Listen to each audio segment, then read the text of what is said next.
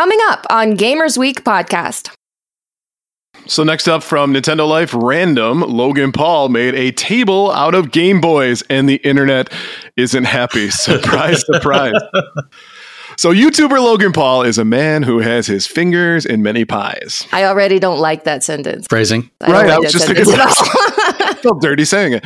Uh,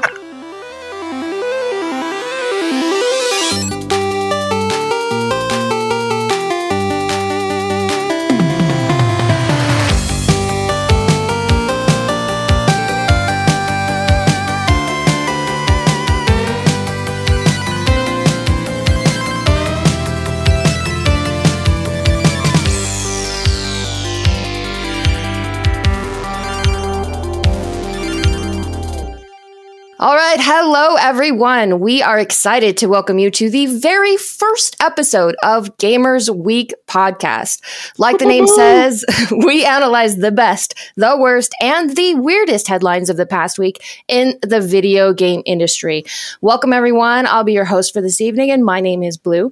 I am here with my two co hosts. I've got the one and only Donnie G and Ryan, aka Retro Game Brews. Hello. oh my god, I'm so excited. Uh, been looking forward to this for a while now, and finally back into the podcasting booth to talk to you all. So super excited, and also super excited to have Donnie. Donnie, man, Yay! joining the podcast. What's up? Squeaking noises. you take the excitement that Blue and Ryan have, and you need to double it, triple it, quadruple it, whatever. And that's my level of excitement for coming on this podcast.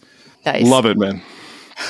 All right. Well, we don't want to uh, delay the main show too long, but we do know that there may be listeners out there who haven't heard us in previous things or been to our streams before. So let's take a moment to introduce ourselves with three questions. We'll each answer three questions to help you get to know us. Those questions are How long have you been gaming? What three games are. What three games best describe you as a gamer?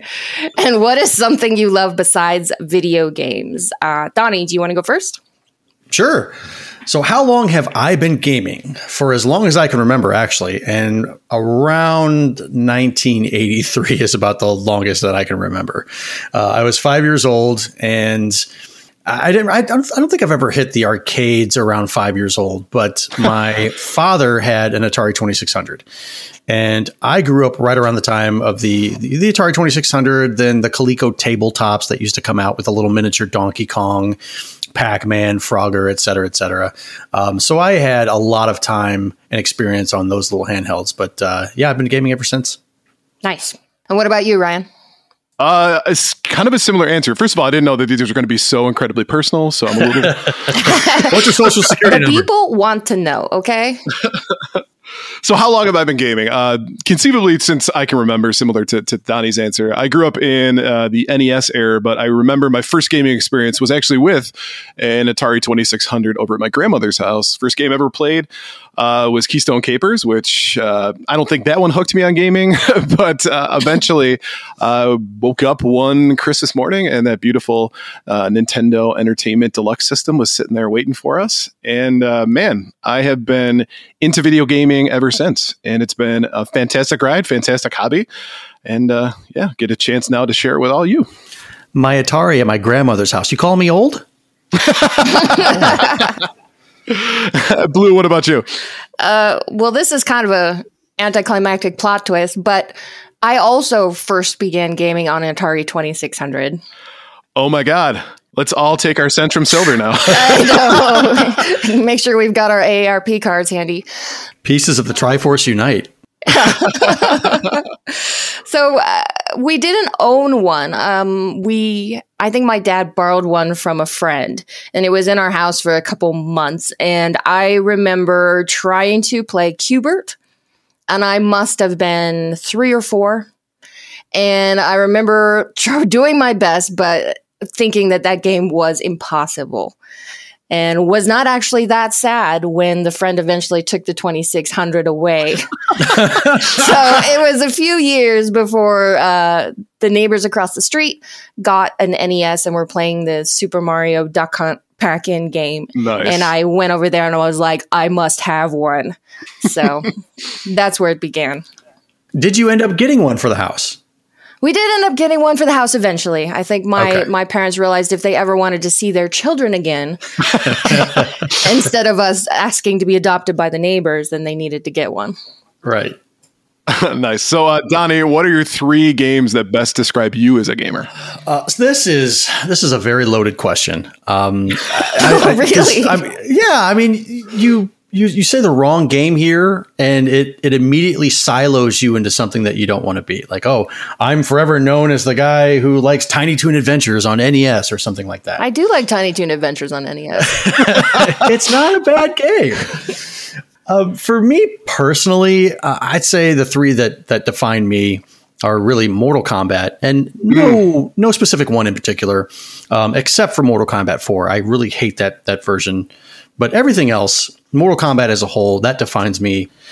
The second game would be Shadowrun.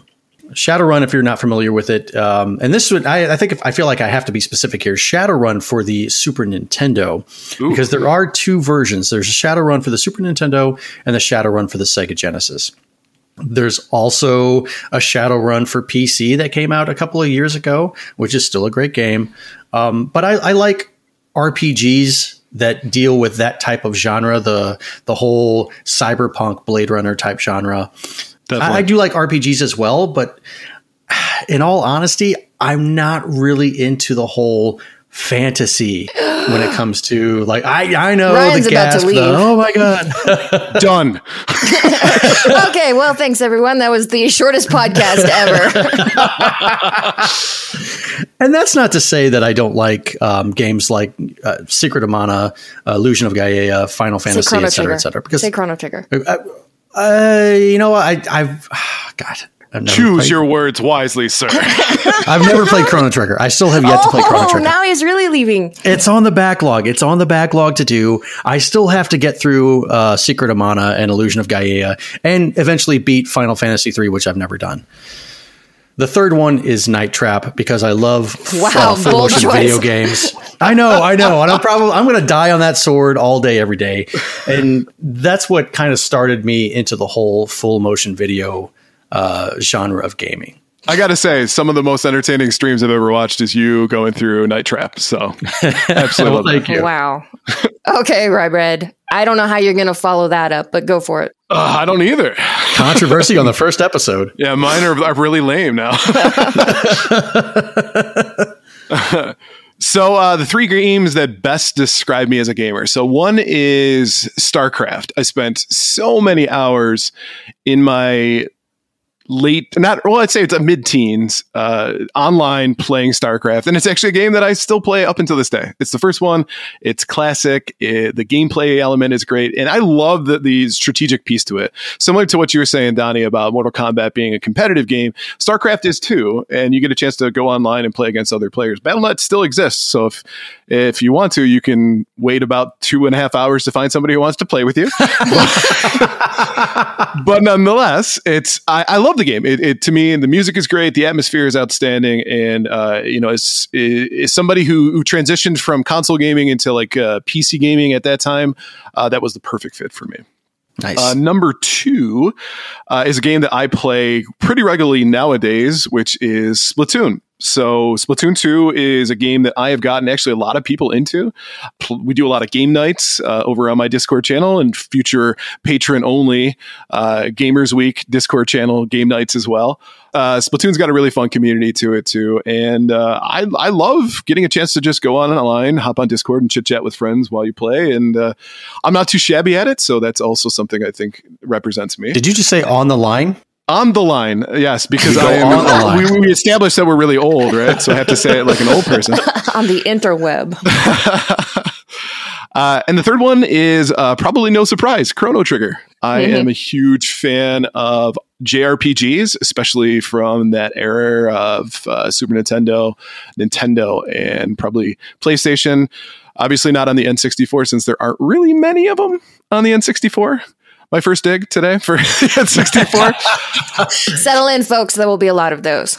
right but that is that era of uh, gaming when it comes to RPGs, I think, is spectacular because realistically, when you look at it, the the game itself didn't really have the technology to uh, make something immersive from a gameplay perspective. So it really leans on the story, which is why I love those games. They, they tell really thoughtful, compelling stories that leave you feeling as though you've just read a book that just you couldn't put down. So I agree. Uh, that's where Chrono Trigger to me though is is the the the top, the tippy top, if you will, uh, of that experience. Uh, and uh, do you remember the day that you said that, or you said you would say Chrono Trigger was overrated if somebody gave you six dollars? Um, you know, because I I like money. That's all it took was six dollars. Six whole dollars, and that's that's what you can buy Ryan's integrity for. Canadian or American? Oh, Uh, American, clearly. I'm not that cheap. Come on. Uh, you can pay me six dollars, and I will say that once, and then I will just take your six dollars. That's that's how it works. six dollars per slander. That's his going rate. Blue, what about you? So, okay, my three games are Dr. Mario. That was constantly on in my house when I was growing up. My sisters and I had very lethal competitions between all of us doing the uh, head to head Dr. Mario rounds for decades. We still do it when we get together. and the second game is Mario Kart cheating a little bit, cheating a little bit, because I'm going to say the whole series instead of just one of the entries because I love them all. Double Dash is my favorite. If you want to talk about controversy, for some reason, that's like the black sheep Yep. of the whole series, but it's my favorite. And my third game is Hollow Knight, Mm. which, if you know me at all, then this is old news for you. And if you decide you want to keep listening to the show or or follow me on Twitter or whatever, just be warned that I'm going to talk about Hollow Knight a lot. Sorry in advance. Hollow Knight is not an old game. Nope, just a couple years old. So that's that's kind of um, I wouldn't say shocking or anything like that, but it's it's interesting that a game that's only five years old is is you know now deeply in, ingrained in somebody's favorite favorite library. Yeah, it is just that good. It's Metroidvanias are one of my favorite genres, so it checks that box. It's incredibly wa- well done. The world building is amazing. The music is like among the best soundtracks to a game you've ever heard. And if you haven't played it, which Donnie, I know you haven't, I have it on Steam. I bought it. I, it's installed. I mean, it's ready to go. It's just it's waiting its turn. you need to get your rear in gear and you need to play Hollow Knight. I will do that. I will do that within a week or so. Okay. All right. Well, let's. Uh, I'm going to hold you to that, by the way. Let's move on to our final question. Damn it. What is something you love besides video games, Donnie? Well, I love poetry and a glass of good scotch. And of course, my friend Baxter. Wait a second, that's not mine. Um, I have many leather bound books, rich mahogany. Um, for me, I have several loves, but there are two that, that take up a lot of my time um, uh, other than video games, and they are comic books and toys. Comic books I've loved ever since I was a kid. I have several long boxes full of them, and I'm currently trying to piece together uh, the Amazing Spider-Man um, run of the 200s. So right now, I think it's currently up to number 800 in the series. Uh, I'm trying to piece together all of the the ones in the 200 range. So from uh, 200 all the way up to 299. Wow. The other one is, are toys. Anybody ever came over to my house? Right now in my office, my gaming office, um, I do have several toys, you know, here and there on my shelf or whatnot. But in my basement, in my closet, I have tubs upon tubs upon tubs, even more tubs, and oh look, even more tubs. Hey, look over there. There's some more tubs of sealed mint on card action figures and stuff. Wow. So your house is full of toys and your kids aren't allowed to play with them. That is 100% correct. And if I ever come home and find that they have just dug in, they've dug their heels in, and I see packages strewn across the floor with action figures that they're playing with, I'm going to end up in a mental institution. hey, Donnie, guess what I did yesterday? What? I took the Mario Kart Hot Wheels that I got for Christmas and I opened the box. No! I didn't even open weird. it nicely. I tore it open. You decrease the value, man. I will open a random toy every now and again, but but most of the time it's um, it's because I have a, a, a, deep affiliation with toys from my childhood. Because my parents, that's that's pretty much all they could afford were action figures for me for Christmas, and they would think that it's like, oh, it's a skimpy Christmas, we couldn't afford much. But when I wake up and I can open up six turtles figures, that's a good Christmas. Yeah, open them up. Right. Yeah. I open them up, play with them, and torch them with uh, lighter and uh, hairspray, which I have done. Jeez. Okay then. Ryan. uh, so uh, this is does not include pets, right? Because uh, the second love of my life is, is is my dog. So we're not including that, correct? Uh, the question is open to interpretation. All right. Well, right. I'm not going to because I don't want to bore you with dog stories. So, uh, what I'm going to go with is actually a passion that I started to develop a few years ago when I first met my wife. Uh, I, uh, up until this point, thought that cooking really wasn't my thing. Uh, so as a kid, I tried to get into cooking and it didn't turn out so well. So I kind of told myself, hey, this is not something you're good at, so stop trying. So I was a big fan of ramen noodles and those. Who isn't? right.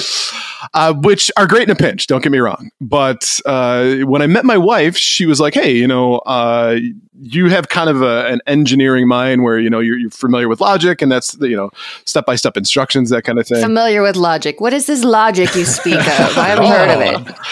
Uh, but nonetheless she was like you should try out cooking again. And i was like all right fine. And so rather than trying something easy like hey let's do grilled cheese i was like i'm gonna make massaman curry. So oh. went onto youtube jumped full in uh, made like thai massaman curry and it turned out really really well and uh, ever since then, I have been uh, full bore, jumped into this concept of cooking, and I really enjoy uh, taking some time just to create new dishes. And uh, that has become a huge passion of mine.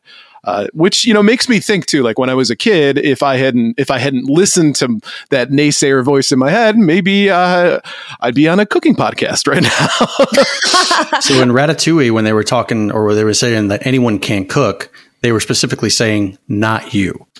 Basically, yes. Anyone can cook except for except Ryan. for Ryan. That was in the sub. If you turn the subtitles on, it actually says that little asterisk so right there. right.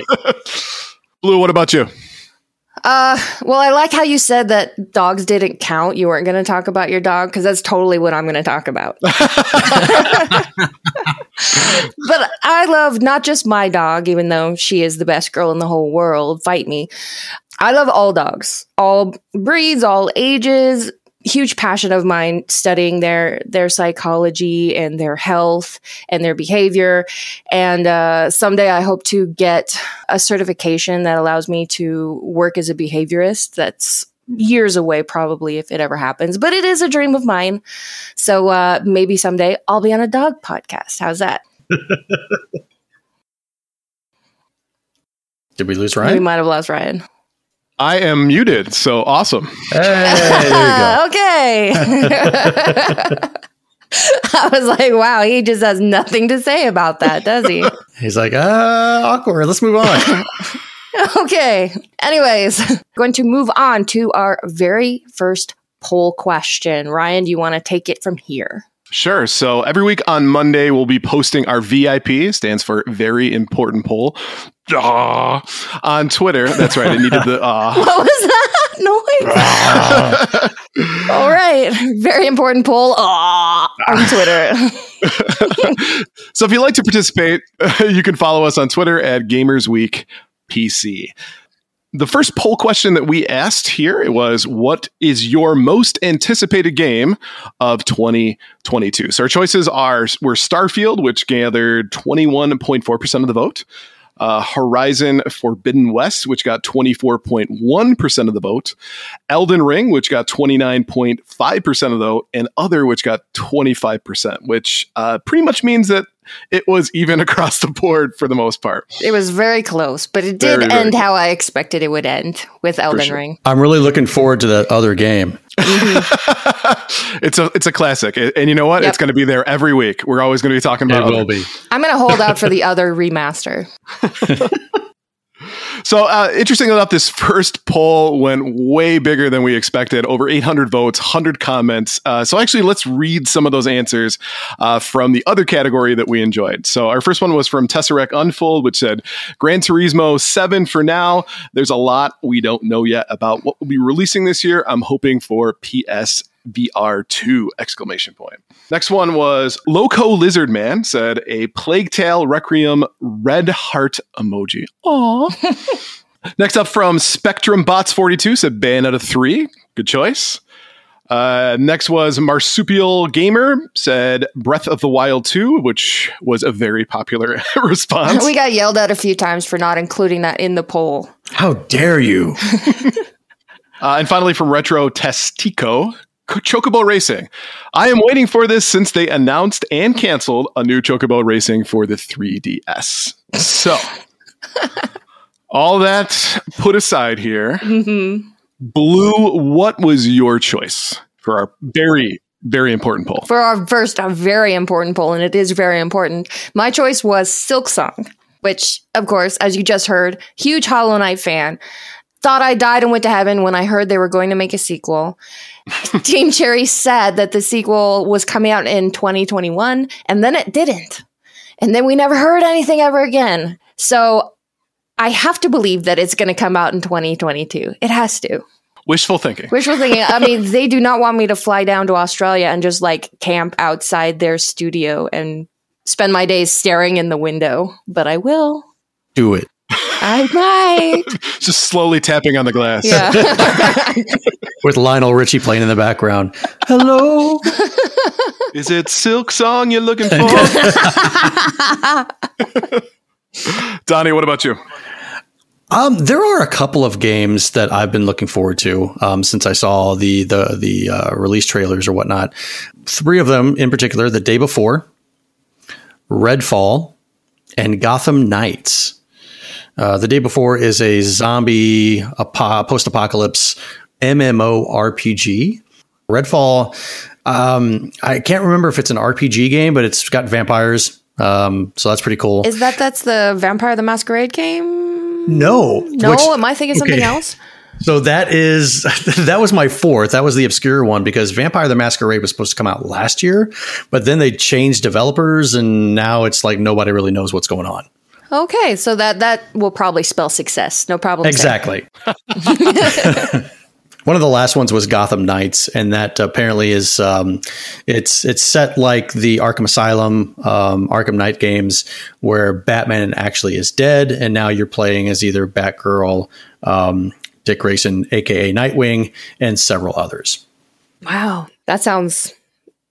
I mean, I don't know. I'm not a Batman fan, but like you can just kill Batman just like that. Well, I, it's probably going to be some surprise spoiler at the end where it's like, "Hey, I'm not really dead. This is just a test." Yada yada yada. Who knows? okay. What about you, Ryan?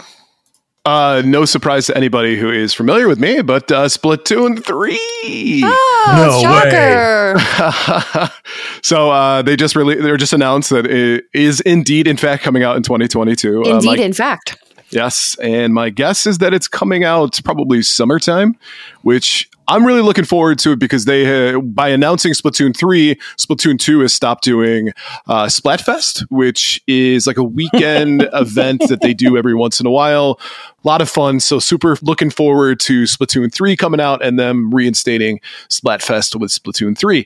Now, uh, what I would love to see is if they get rid of the introduction, a little video that you have to watch that tells you what all the things are. So uh, if you're listening, Nintendo, which I'm sure you are, uh, please get rid of that because it's super annoying. I don't care. Give me the option to skip.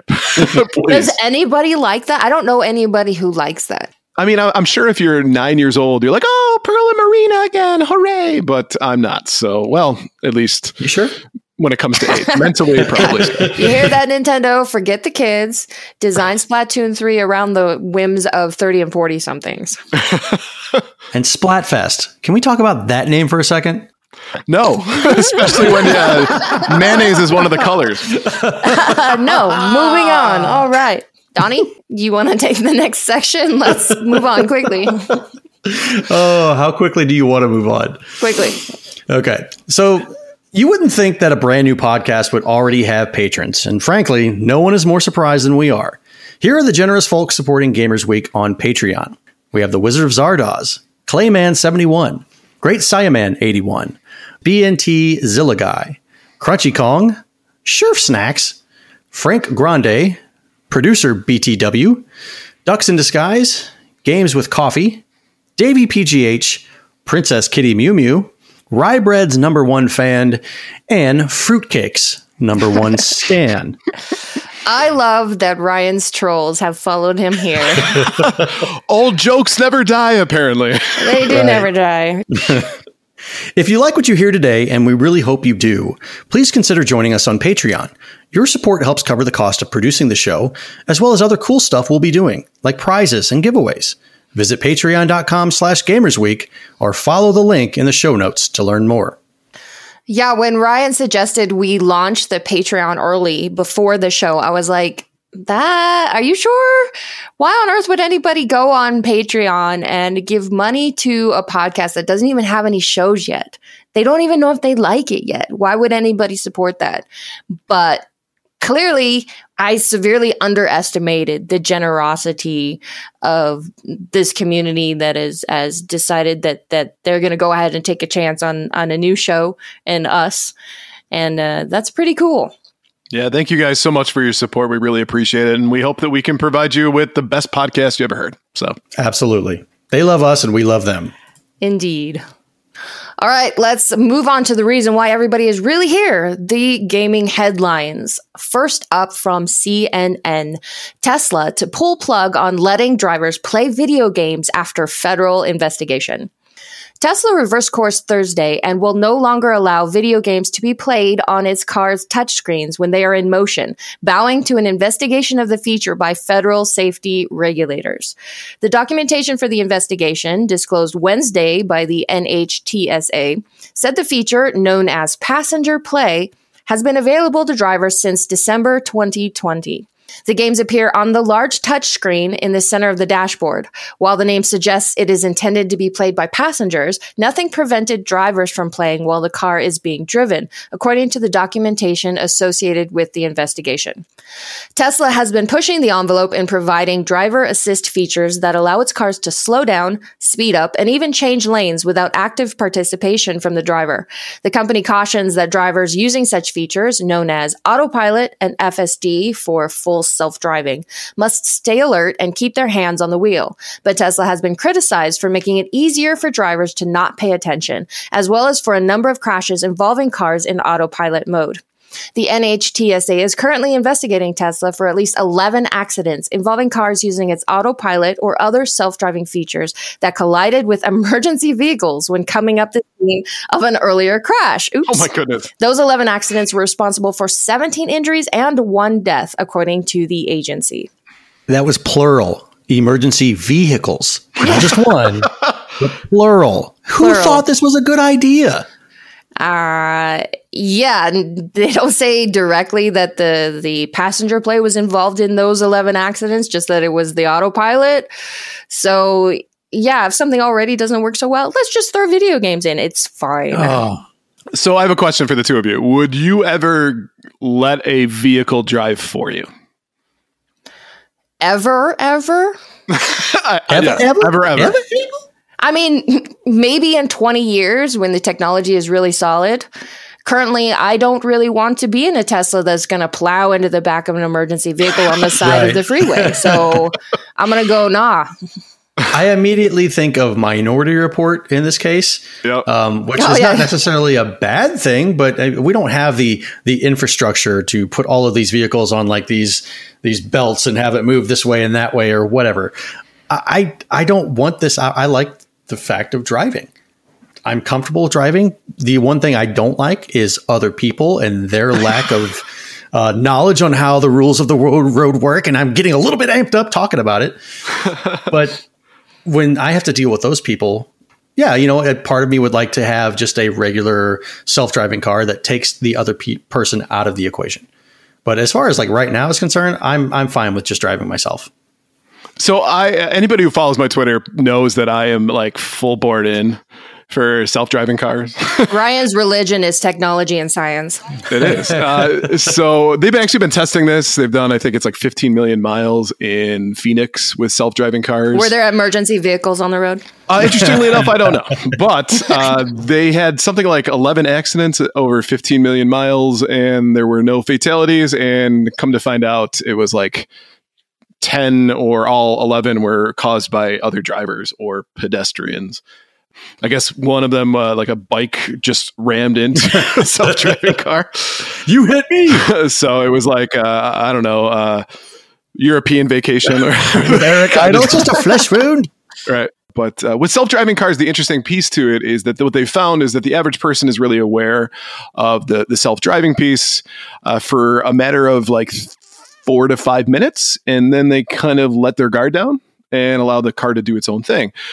I don't think Tesla's really intended to to do that though, right? The, the Tesla vehicle itself is not fully operational when it comes to driving. It's got an autopilot feature, but to my knowledge, that it's not the, the full intent of the vehicle itself.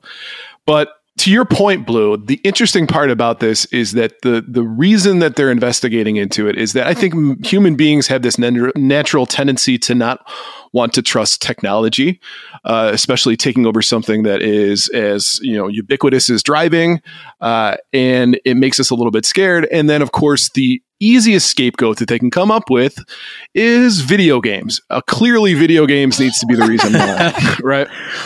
Now, the interesting part about that, people who are driving their cars now that do not have autopilot are uh, checking their phones, they're doing their taxes, they're doing their makeup on their way on their commute to work. Uh, so, while I agree that it's maybe a good thing to necessarily take away some of that temptation, I, I think that it's another example of where scapegoating happens because video games happen to be the easiest route that everybody can agree on real quick. Well, I don't see any reason why they couldn't continue this whole passenger play thing uh, for the back seat or whatever is going on. To be fair, this investigation was started by a Tesla owner who complained about the distracting nature of the screen gotcha. when it was going. So is this person a gamer? I don't know about that. I might suggest not but uh, I think uh, the video games are just part of a, a larger problem, a larger issue that Tesla has to answer about how much distraction in the car, how much extras, because you know Teslas are the ones that you do certain things and then the car will will uh, like light up and open its doors and things in response to a piece of music. Like how much of all that extra stuff is too much? Right, the control factor. Yeah. So next up from Nintendo Life Random, Logan Paul made a table out of Game Boys, and the internet isn't happy. Surprise, surprise. So YouTuber Logan Paul is a man who has his fingers in many pies. I already don't like that sentence. Phrasing. I right. Like I was just thinking I felt dirty saying it. Uh, but his latest venture has riled up Nintendo fandom quite spectacularly. Paul took a selection of Game Boy Color consoles, some of which are quite collectible, and poured epoxy resin all over them to create a table, which also lights up, which is super important. And you can see the video that he posted on December 26th on Twitter at, at Logan Paul. The reaction online has been pretty hostile, with many people questioning the wisdom of effectively destroying consoles, which could have provided a lifetime of entertainment. Other than other people are kindly pointing out uh, that there are other less destructive ways of celebrating your collection. It's worth pointing out that Paul could have used broken consoles for this project, but he isn't confirming this as of yet. So begin rant. right, indeed. Uh, I heard that he used the shell of the the Game Boys, so like the guts of it weren't in there. Is that better? Uh, no, it's not. But okay, let me rephrase. It's slightly better. So he wasn't ruining uh, the ability to play these things, but there were certain aspects. So, for example, one of the Game Boys that was in there is one that I've wanted for a really long time. I already have the Pokemon uh, like yellow and blue Game Boy Color, which I'm quite fond of. I actually did a trade to get it. I love the thing, right? But there was a gold one that was even rarer, and that was one of the shells that he put in there. So instantly, I, I felt my, the, the veins on my neck start to pop out.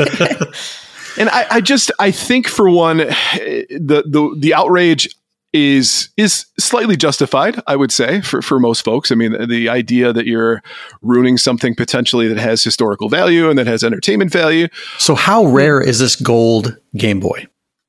Uh, it's not like it's ultra rare in the sense that you know it's going to cost you thousands of dollars to get it, but it is the rarer of the two. Uh, and I would say I've seen maybe two or three in the wild in my lifetime. Okay. So, what are your thoughts on this? Do you guys think that it deserves the outrage that it's getting? Do you think it's overblown? Do you think that Logan Paul is a terrible human being? What are your thoughts? Well, yes to that one. Yeah, definitely. That's that's not a question. So, uh, not that I agree with what he's done, but I will play just a little bit of devil's advocate. So, I have Game Boys that I can't play anymore. Mm-hmm. They work perfectly, but as we've established, I am old.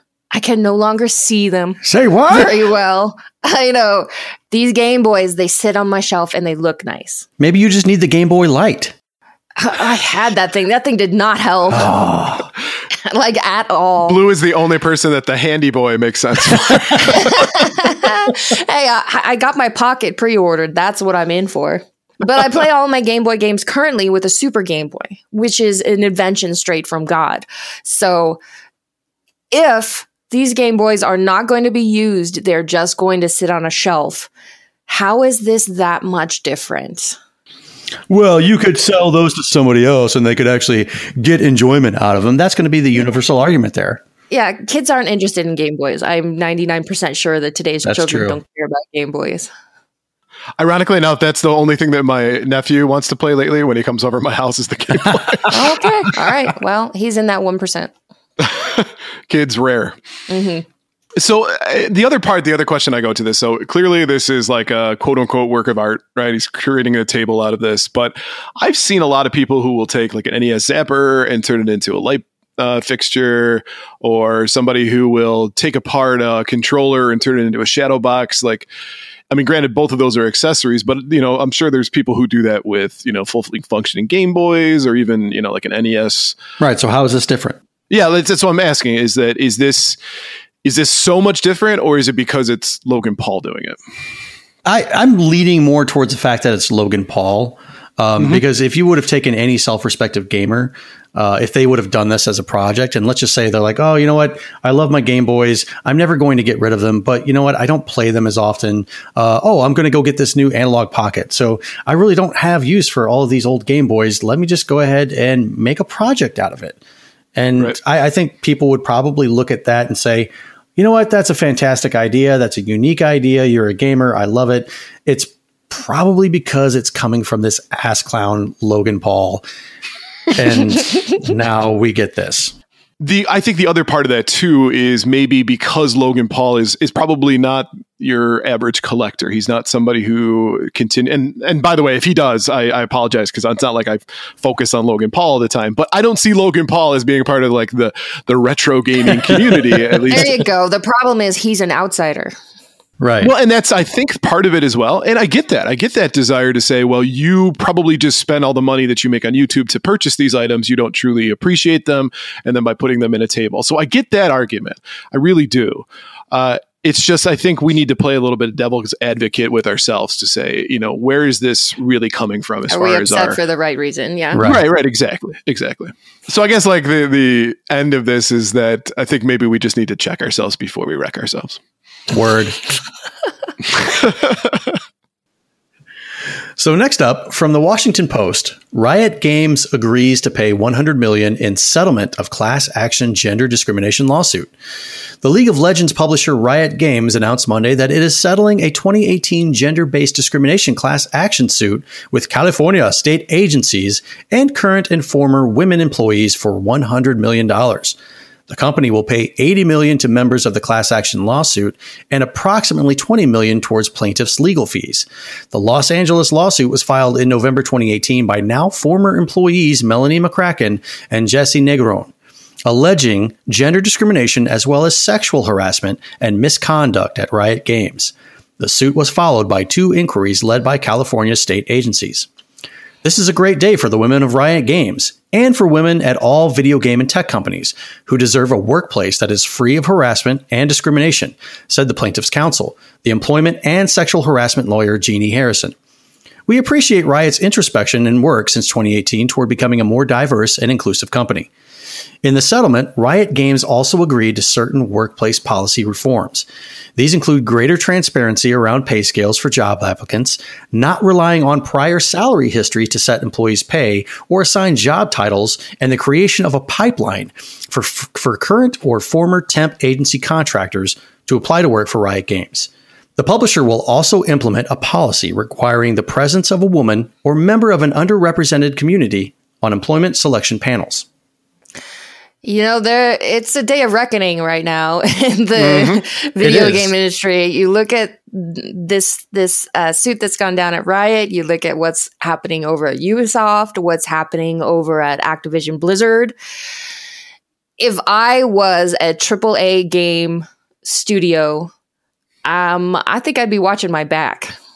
Mm-hmm. What makes people think that they can get away with with uh, behavior like this? Because they always have. yeah, obviously they can, but I it kind of baffles me that this day and age, this behavior is still going on, like rampant and blatant in these companies.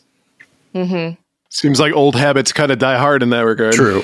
Yeah, well, and and to be fair, everyone knows this is not a video game specific problem. This is a problem all, all over the country and, and all over the world. So, but it is uh, nice to start seeing some accountability finally happening there's been a lot of attention uh, on crunch and those sort of practices oh, yeah. and some of the stuff that goes on behind the scenes starting to come out so it's nice to see that this kind of accountability is spreading to to other areas as well and i think that for the most part what you're seeing here is that the accountability factor of creating an environment that's like a frat house. Yeah, uh, bro kind culture. Of, what was right. that? Amazon Games. It was bro culture. Bro culture, right? Yeah. What's up, bro? It's finally coming to a fever pitch where it's not going to be acceptable moving forward. And that to me is, I know that it's terrible that this is what we have to go through in order to get there is that we have to call somebody out and uh, people have to experience these types of working environments. I mean, it's terrible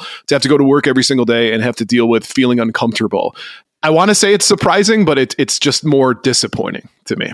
I'm glad that this is becoming public, that it's knowledge that it's out there. Hopefully, that means that other companies will take will follow uh, the example that if you do operate a business like this, that now is the the time to change uh, and to make some decisions to make your employees feel like human beings. Mm-hmm. Absolutely. I know the company that I work for has zero tolerance, actually less than zero tolerance for any type of activity such as this. And at the mere mention, I mean, yeah, you'll you'll be able to defend yourself, but if it comes to light that you're uh, if you're accused and guilty of discrimination, you're gone. Right. All right. Well, let's move on to our main topic for the evening. Ryan? Uh, from CNBC, cash grab or innovation? The video game world is divided over NFTs.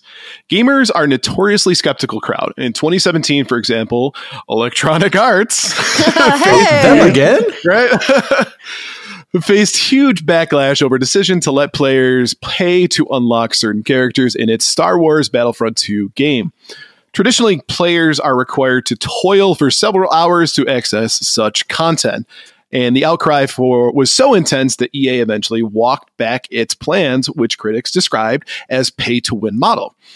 So when Ubisoft, the French video game publisher, dropped a video this month showing off its foray into non-fungible tokens, it's fair to say the reaction was a little predictable. The company debuted a platform called Quartz, which lets players own in-game items such as helmets in the form of NFTs, digital assets designed to track ownership of unique items on the blockchain. The feature was added to Ubisoft's Ghost Recon Breakpoint game.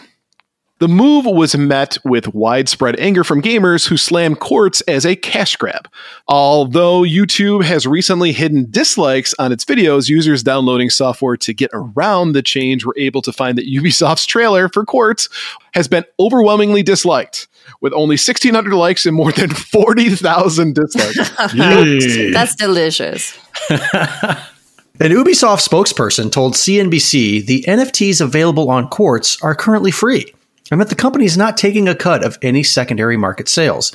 Ubisoft Quartz is an experiment, the spokesperson said, but Ubisoft isn't the only gaming company jumping on the NFT bandwagon. EA CEO Andrew Wilson says the phenomenon is an important part of the future of our industry. Ukrainian developer GSC Game World wanted to integrate NFTs into its upcoming title, Stalker 2, but has now scrapped those plans following pushback from fans. The Ubisoft debacle highlights division in the gaming world over non fungible tokens. Last month, for instance, Microsoft Xbox chief Phil Spencer warned some efforts to bring NFTs to video games feel exploitive. There are definitely some aspects of NFTs that feel a little exploitive right now with some of these games. Geoff Keighley, host of the Game Awards, told CNBC on a call ahead of the video game industry's annual awards ceremony, which recently took place. While Keighley says he likes the idea of game creators making revenue through royalties on NFT sales, the thing I hope doesn't happen is that games become a platform just for commerce. Robby Yung, CEO of Animoca Brands, said the business model in gaming has changed over the years. Gaming's historically more premium, meaning you bought cartridges or DVDs or later downloadables. You paid upfront prices for games, he said, that has transitioned largely to an economic model around free to play. The idea is that it's free up front, but you have virtual assets inside the game that you acquire to enhance and improve your gameplay. Yung says the NFT approach is innovative as it means gamers can now take ownership of digital properties they buy within a game. Players can then take those assets outside of the game and exchange them elsewhere. He said the phenomenon reminds him of his childhood. If you bought cartridges for your game's console and you wanted the new one but couldn't afford it, you would sell some of your old games at a secondhand shop, Yung said. These days with digital content, we've not had that secondhand market. And so now blockchain is enabling that to happen again, where you can dispose of content that you are no longer interested in or are not playing with anymore. Still, despite excitement from some over NFTs and their potential use in gaming, it's clear that not everyone is on board. While NFTs may one day have a place in video games, right now they're still in an embryonic stage, according to George. Good lord. you should just make it George. Good lord. Yeah. I apologize, George. Let me get a running start of this one. Gigiashvili? Gigiashvili? Uh, principal analyst at Omdia. Rushing into offering NFTs without fully evaluating it could lead to serious reputational damage, George said. that guy said. That guy said. You guys have any better suggestions on that one? Gigi uh, No, that- that Okay. apologies. Apologies. so I don't I'm not really on the up and up with NFTs. I know kind of about them, but with the articles that we were just talking about, what separates them from let's just say something like in uh, Diablo 2 where you had items that you could take and go on the marketplace and sell those for for money. Well, for a second, let's take a step back. Okay. Uh, so if you're in the explain this to me like I'm five crowd, like I am. Okay. I am currently on the dummies.com website and I pull up their page NFTs for dummies. And I will read you what I see here. A Okay. non fungible, which means unique or non replaceable, token is a unique digital code that represents some kind of digital item. It could be digital art or music, for example. An NFT is secured and stored on a public blockchain. One token is not interchangeable for another, and a token cannot be further divided. There are many different types of non fungible tokens, and they can be created on well known blockchains like Bitcoin or Ethereum. Mm-hmm. Uh, use cases for NFTs abound, and the creator economy has rapidly embraced this method of securing digital provenance. Some popular examples are digital art, sports collectibles, music memes, and game assets. In game assets, such as digital land, skins, and characters, are a perfect match for NFTs, having the highest sales volume of any other segment under the umbrella of digital collectibles. Interesting. There you are. I think in regards to video game collectibles such as skins and, whatnot, that's that makes sense. When it comes to a piece of artwork, or in the case of what you said earlier, the first tweet, how can you own that? How can you you you say that you own the first tweet? And what can you do with that? Because somebody can easily take a screenshot of that and redistribute it for, and they won't get into any legal trouble.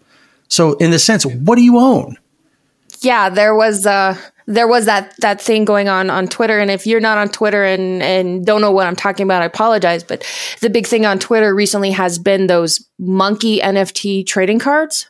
Yep. And so people are bragging about having the the monkey NFT, but then somebody will just, you know, download and save it to their device and then pop it up and suddenly they can use it too. And it was this huge long joke for like a weekend of people just mocking these monkey NFT supposedly unique trading cards. Mock the monkey. nice, nice. So ideally, though, if you're if you're talking about if your NFT is located on a blockchain, a blockchain, of course, is a network of computers that basically are a ledger for all information and transactions as a result of this shared collective knowledge of it. So if anything changes, it's got to update all the the computers that are on that server uh, for it to be a legitimate transaction. So, for example, if you try to steal somebody's uh, you know NFT or Bitcoin or what have you, uh, that can be traceable back to you. Uh, so there's part of that. I don't know eh, since NFTs are so new. To my knowledge, I don't know if you can be legally uh, brought up on charges for theft for utilizing someone else's NFT. Uh, I don't know, but the idea is that it's supposed to be secure in that sense because it it's not just one source of information; it's thousands potentially. Uh, the interesting part about that, though, is that similarly to this, where we're talking about NFTs being kind of like the buzzword of the moment, uh, blockchain was for a little while there too. Uh, there's a classic example that was brought up on a show uh, last week tonight with John Oliver, where he had uh, researched a iced tea company that added blockchain to their name, and their uh, their stock price rose like an exorbitant amount of money as a result of having the word blockchain in it. And welcome everyone to the Gamers Week Blockchain Podcast. money, money, money, money. But uh, but that's the idea of the secureness, I think, around NFTs. But again, I don't know if this is something that needs to be a part of gaming. You know, if you're getting items in, uh, you know, in a in a gaming space, why do I need to have it unique to me? Is that something that provides me with an additional advantage? I mean, granted, I get a chance to sell it, but is that is that really the point of gaming? Is to speculate from items that you find in in game? Well, basically, from what I'm getting from this article, is that the future of gaming is um, assets and reselling them, secondhand market. What was it last year? Some point there was uh, E3, I think, last year in 2021 or 2020, whenever it was, that game Blankos or Blankos, however you pronounce it, Blankos Block Party is basically yep. a NFT game where you buy the little characters in the game and you can collect them and resell them. And I asked people online, I was like, uh, I don't, I maybe it's just me being old, but I don't get why you would want to be involved in this. And somebody came on and said, no, no, it's really cool because you buy the little character and it's yours and nobody else has that character in the whole world because it's yours and you can keep it with you when you go. I'm like, okay, I I can understand that conceptually. The part that uh, I always get s- stuck up on is like you can take it with you out of the game and use it elsewhere. I was like, how? How do right. you do that? I I don't understand how you could take that piece of what is essentially code and integrate it anywhere else. You can't put it into another game and have that right, item exactly. into a game that doesn't that where it doesn't belong.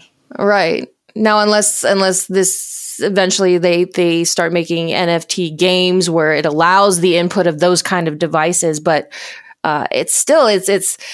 I mean, we're all old enough to to know that uh, formats change, right? Right. We mm-hmm. used to have cassette tapes. And then we went to CDs, and now everything yep. is digital. Same way they used to be VHS tapes, and and then it was DVDs, and then it was Blu-rays. So uh, again, maybe this is just me being old. I don't get it. I don't get how this is yours. I really don't. Neither do I.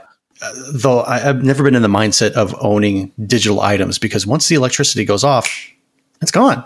Right. Or once the the world moves on to the next format, it's Absolutely. Gone. Absolutely. You know, with with at least with the old retro stuff, uh, with cartridges, I could pop those into a gaming system. Now, I, I, know a lot of people at home are probably saying, "Well, Donnie, you can't. If the electricity's gone, you can't play that either." You know what? You have a good point. Um, so if you have a generator, yada yada yada. But I, in all honesty, when the EMPs hit, okay, you can't play that. Absolutely. if something is battery, it takes batteries like your Game Boy or your Sega Game Gear. I can pop that cartridge in. I've got batteries. I'm good to go. I have this physical cartridge that I can trade to somebody else, as opposed to oh, I have this game on PlayStation Network or Xbox, uh, the Xbox Store, and I don't really care for it anymore. Oh, guess what? I can't do anything with it. It's there forever. I can't resell yeah. it. If there's a if there's a silver lining to all of this, it would be what Robby Yung was talking about is the ability to take uh, digital purchases that you're not interested in and then somehow get some sort of secondhand market value for them, which I think right. would be great for digital games. Because how many times have we bought a digital game and played it for five minutes and went, I have buyer's regret already. But yeah, not like me. you said, there's nothing you can do about it. So and trying to get a refund for a digital game. Yeah, good luck nightmare. with that. Yeah. So the ability to do that, I think, would be really great. You know what though? I find this interesting. This this this model of trying to create something in which you can turn into to monetary value. That yada yada yada. It's kind of counterintuitive to where the gaming industry has been going or been going the past couple of years. I think they pointed it out in the article where everything is switching into you know pay for play uh, with the free to play model is the like the the hidden thing behind it. Yeah, uh, which I also hate. Just another example of being really old, but I also hate free to play. but if you think about that, the reason that they did that was because they did not want you going to a secondhand store, trading in a game and getting something new or selling your game, right? Because that meant that that money wasn't going into their pocket. Absolutely. So, do you think that outside of indie developers and a few big name developers looking to, to cash in on something for, for a quick buck are going to long term uh, adopt this t- style of gameplay? Uh, a lot of them will do like Ubisoft did and run in and go, "Hey, a trend! I want to make money off of it," and yep. and they'll try to do that. If they don't make money on it right away, then they'll give it up. Right. So it, I think it kind of remains to be seen you you would think like your logic is sound. You would think that especially the big developers would want no part of something that gives commercial power essentially to the buyer and and away mm-hmm. from them. But I think their their love of the immediate upfront money will uh, blind them to that. It sounds like to me like they're more looking for people to engage in a game so that they can get that money and then eventually when this dies out, they've already got their money. Right. Gotta love it. no, you don't. No, you don't. you don't have to. well, okay. Let let's let's wrap up our main topic this way. If you're listening to the show and you think we are wrong about NFTs, or if we're just misunderstanding the whole thing, because again, we're very old, go ahead and add us on Twitter at GamersWeekPC and tell us all about it and uh, let us know what we should really be thinking about NFTs. Because as of right now, we're not sold on them. So I'm sure we're going to hear an earful about them. yeah. All right, let's move on to our next segment, and it is time for Gaming History 101 with our very own Professor Ryebread.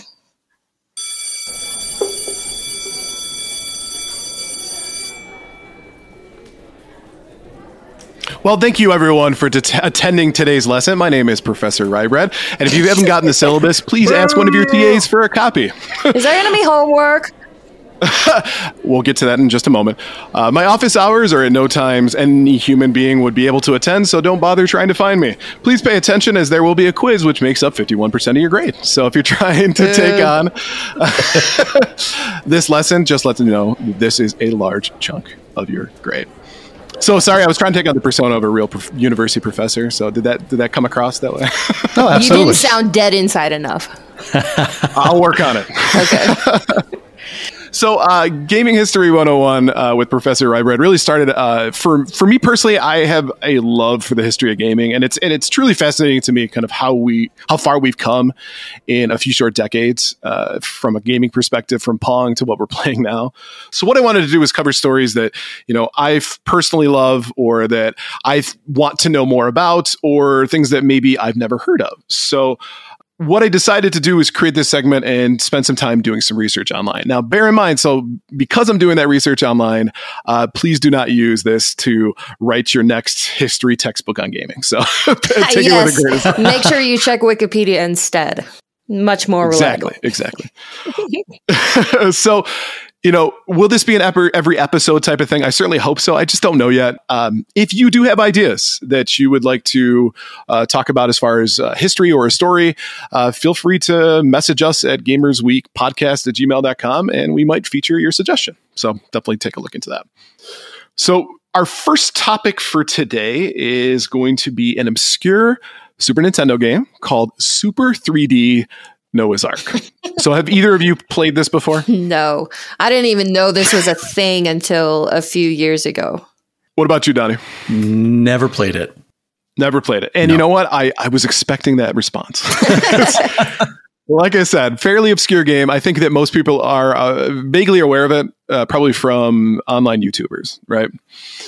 But the problem is as well is that copies are, are super expensive. They're like 160 bucks loose on price charting as of today. But why? Um, well, and and we'll, we'll kind of get into that a little bit towards the end here. But uh, if you do want a physical one, there's repo copies that you know certain uh, retro game shops will sell. Uh, there's also a PC version that was released on DOS in '95, uh, which had better graphics, and a re-release in 2015 on Steam. So if you do want access to this game, whether or not you think it's going to be a good game or not. there are certainly opportunities for you out there. So the question then I why do a, your first episode on Super Noah's Ark 3D it has a lot to do with just the, the the cart itself, some of the history behind it, maybe some of the misconceptions as to what this game is all about. But first, if you take a look at the cartridge itself, it's black and it has this pin connector uh, sitting on the top of it, similar to what like a Game Genie or a Game Shark looks like. Uh, and the reason is is because it's the only commercially released unofficial Super Nintendo card. And it needed another Super Nintendo card to plug in the top of it in order to get past the lockout chip on the uh, SNES. Wow. Yes. So already we're in weird territory, right? Now, the game itself actually plays a lot like Wolfenstein 3D. And is there a reason for that? yes, there is. yes, there is. So it was originally developed using a license acquired by id Software, which I'm sure many of you are familiar with. They, they made things like Wolfenstein 3D, Doom, and a myriad of other uh, first person shooter games. So uh, a big powerhouse in the FPS genre. Now, the most common story that I hear prior to doing research about this was that it gave Wisdom Tree, which was the developer of Super 3D Noah's Ark, the engine to Wolfenstein is kind of like a middle finger to Nintendo because they didn't appreciate how the game released uh, for Wolfenstein 3D and Doom on the Super Nintendo. But that's actually incorrect. So, this religious game was originally intended to be a movie based game, as the founder of Wisdom Tree, Dan Lawton, was a huge fan of this movie's IP. What movie? That's what I'm going to ask you. Is, do you have any guesses? I do not. I'm assuming since this was a like a religious game, mm-hmm. uh, maybe the Ten Commandments or uh, History of the World or something. I don't know. Okay. Okay. Blue, what's your guess? Uh I'm gonna I'm gonna give you a clue here. Think the opposite of what you would expect from a religiously themed gaming company. Uh, Predator. close. Well, not not really that close, but close enough. Okay. I, I would call Predator kind of action horror, uh-huh. right? Uh, he was a big fan of the movie Hellraiser. Oh what? my god! Yep, that's a complete 180 right? So Pinhead, that all that whole thing. But uh, Dan actually purchased the rights to the movie and the game engine from id for a whopping 50k. So bought all that stuff. Got Jesus. So at the time, Wisdom Tree was actually called Color Dreams. There, I think, Bunch Games as well. There's a few different names for that particular company, uh, and they were producing unofficial games for the NES. And actually, you can probably recognize most of their stuff because it's usually that baby blue, oddly shaped cart for the for the uh, ah. Nintendo. Uh-huh. Uh, Donnie, do you have any uh, any baby blue carts I in your collection? think I do. To the collection. he goes. Well, for me, uh, I had a copy of Tagin' Dragon, which is an abomination. it is an absolutely awful game. I can't readily see. I don't think I have the Bible Adventures blue version. Gotcha. Gotcha. So with Dan, though, interestingly enough, uh, he wanted to use Wolfenstein because he thought the violent, fast-paced action uh, would be a great match for Hellraiser, which I don't disagree with. I'm kind of mourning the fact we didn't get the Hellraiser game. right? Oh no, and in fact, that's that's one of my my send-offs here. Is I'm still waiting for that Hellraiser Super Nintendo game. The plan was to release it on the original Nintendo, but the technical limitations of the NES uh, basically made it impossible unless they added RAM to the cart, and that would have jacked the price up to be prohibitively expensive Wow. for consumers. So they're like, "All right, let's shelf this idea for a while." But eventually, Color's Dreams turned into Wisdom Tree. Uh, basically, they shifted all their game development to focus on Christian religious themed games. So, as you can imagine, Hellraiser probably not the best game to. to you could spin that. You could spin that, though. I know you could. so, therefore, they actually looked at and said, "You know what? Let's develop." Utilizing the, the properties that we currently have you know license for, obviously we pay money for this, so let's let's get the most out of it. So, Super 3D Noah's Ark was born. Now, the gameplay, though, is what makes this, I think, the funniest overall. So, for those who don't know, it's a first person shooter. And the backstory of the game is that the biblical Great Flood, flood is over, but there are still six days left before all the animals can be released. So, as a result, the animals have become restless inside the ark. So, Noah's got to traverse the ark itself and feed the animals with food to make them fall asleep. Uh, yeah, Uh, I'm, I have I have many questions. I'm sold. Now, in order to feed the animals, uh, and r- remind you that this is a first person shooter, uh, he does so with a slingshot. as one does. And he shoots food at them, and it makes this like doink noise Doink. when you do it. yeah. So the interesting part, though, is that the animals will attack you, um, like most you know first person shooter enemies will. Uh, so your shots kind of have to be true in order to get them to fall into what I can only assume is like a diabetic coma, right? He's putting something in that food. Yeah. Now, the DOS version had better graphics, so like the textures looked like they were legitimate, right? It wasn't just random wood that looked extremely pixelized. They they actually looked like you were inside of an ark, but they also included power ups and ammunitions and special Oh, weapons as well. Special foods. right? And and their own ammo for those weapons. Now i've never played the dos game so i'm assuming they had a rocket launcher and the the chainsaw from doom and all that stuff. That's what i have to assume. Jane, hmm. get me off this crazy ark. so kind of wrap things up about this game in particular. We've kind of covered the story behind it and the gameplay how do you think the reception was for this game Probably not well. Who can imagine? I don't know. Doom clones. Doom clones were a thing. They were a big thing. There were a lot of crazy Doom oh, clones. But that. I'm still going to say this Yeah. is not not one of the most revered ones. Though, then again, the fact that the cart is so expensive now, maybe I'm wrong. no and the, the reason it's so expensive is that it was the worst selling game for wisdom tree of all time and that's saying something, I imagine. Indeed. But the interesting part is that a version was released on Steam, of course, in 2015, and it has really positive reviews. So, Oh, wow. Okay. you know, uh, moral of the story is don't give up on your ideas because someday it might turn into a cult classic. That's funny. All right, but to wrap things up, uh, I just wanted to say, of course, thank you so much for attending today's lesson. Uh, as a reminder, if you do in fact have stories that you want to hear, I would love to to have you know you jump reach out to us and let us know what you would like to see as far as this segment is concerned. So if you do have those suggestions, again, uh, email us at gamersweekpodcast at gmail.com. How do I get extra credit? Uh, no. All right. Well, thank you, Professor Ryebread. We are all very smart right now.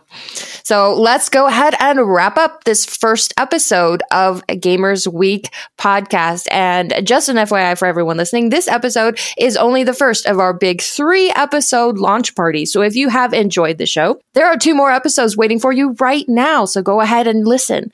And if you didn't enjoy the show, well, there are still two more episodes waiting, ready to help you change your mind and decide that you love Gamers Week podcast. But if you want to connect with Gamers Week, be sure to follow us on Twitter at Gamers Week PC. You can also email us at gamersweekpodcast at gmail.com.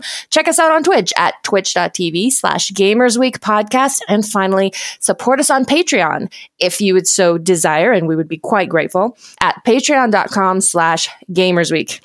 And finally, since you have made it all the way to the end of this episode, please leave us a review. We really do want to know what did you think of the show? How did we do? What can we do better? Etc. Etc. And while you're there, consider subscribing on iTunes or on your podcast platform of choice. So go ahead and uh, click play on that next episode, and we'll see you in a few minutes. Hey now, hey now. the podcast is over. Okay. There come, there come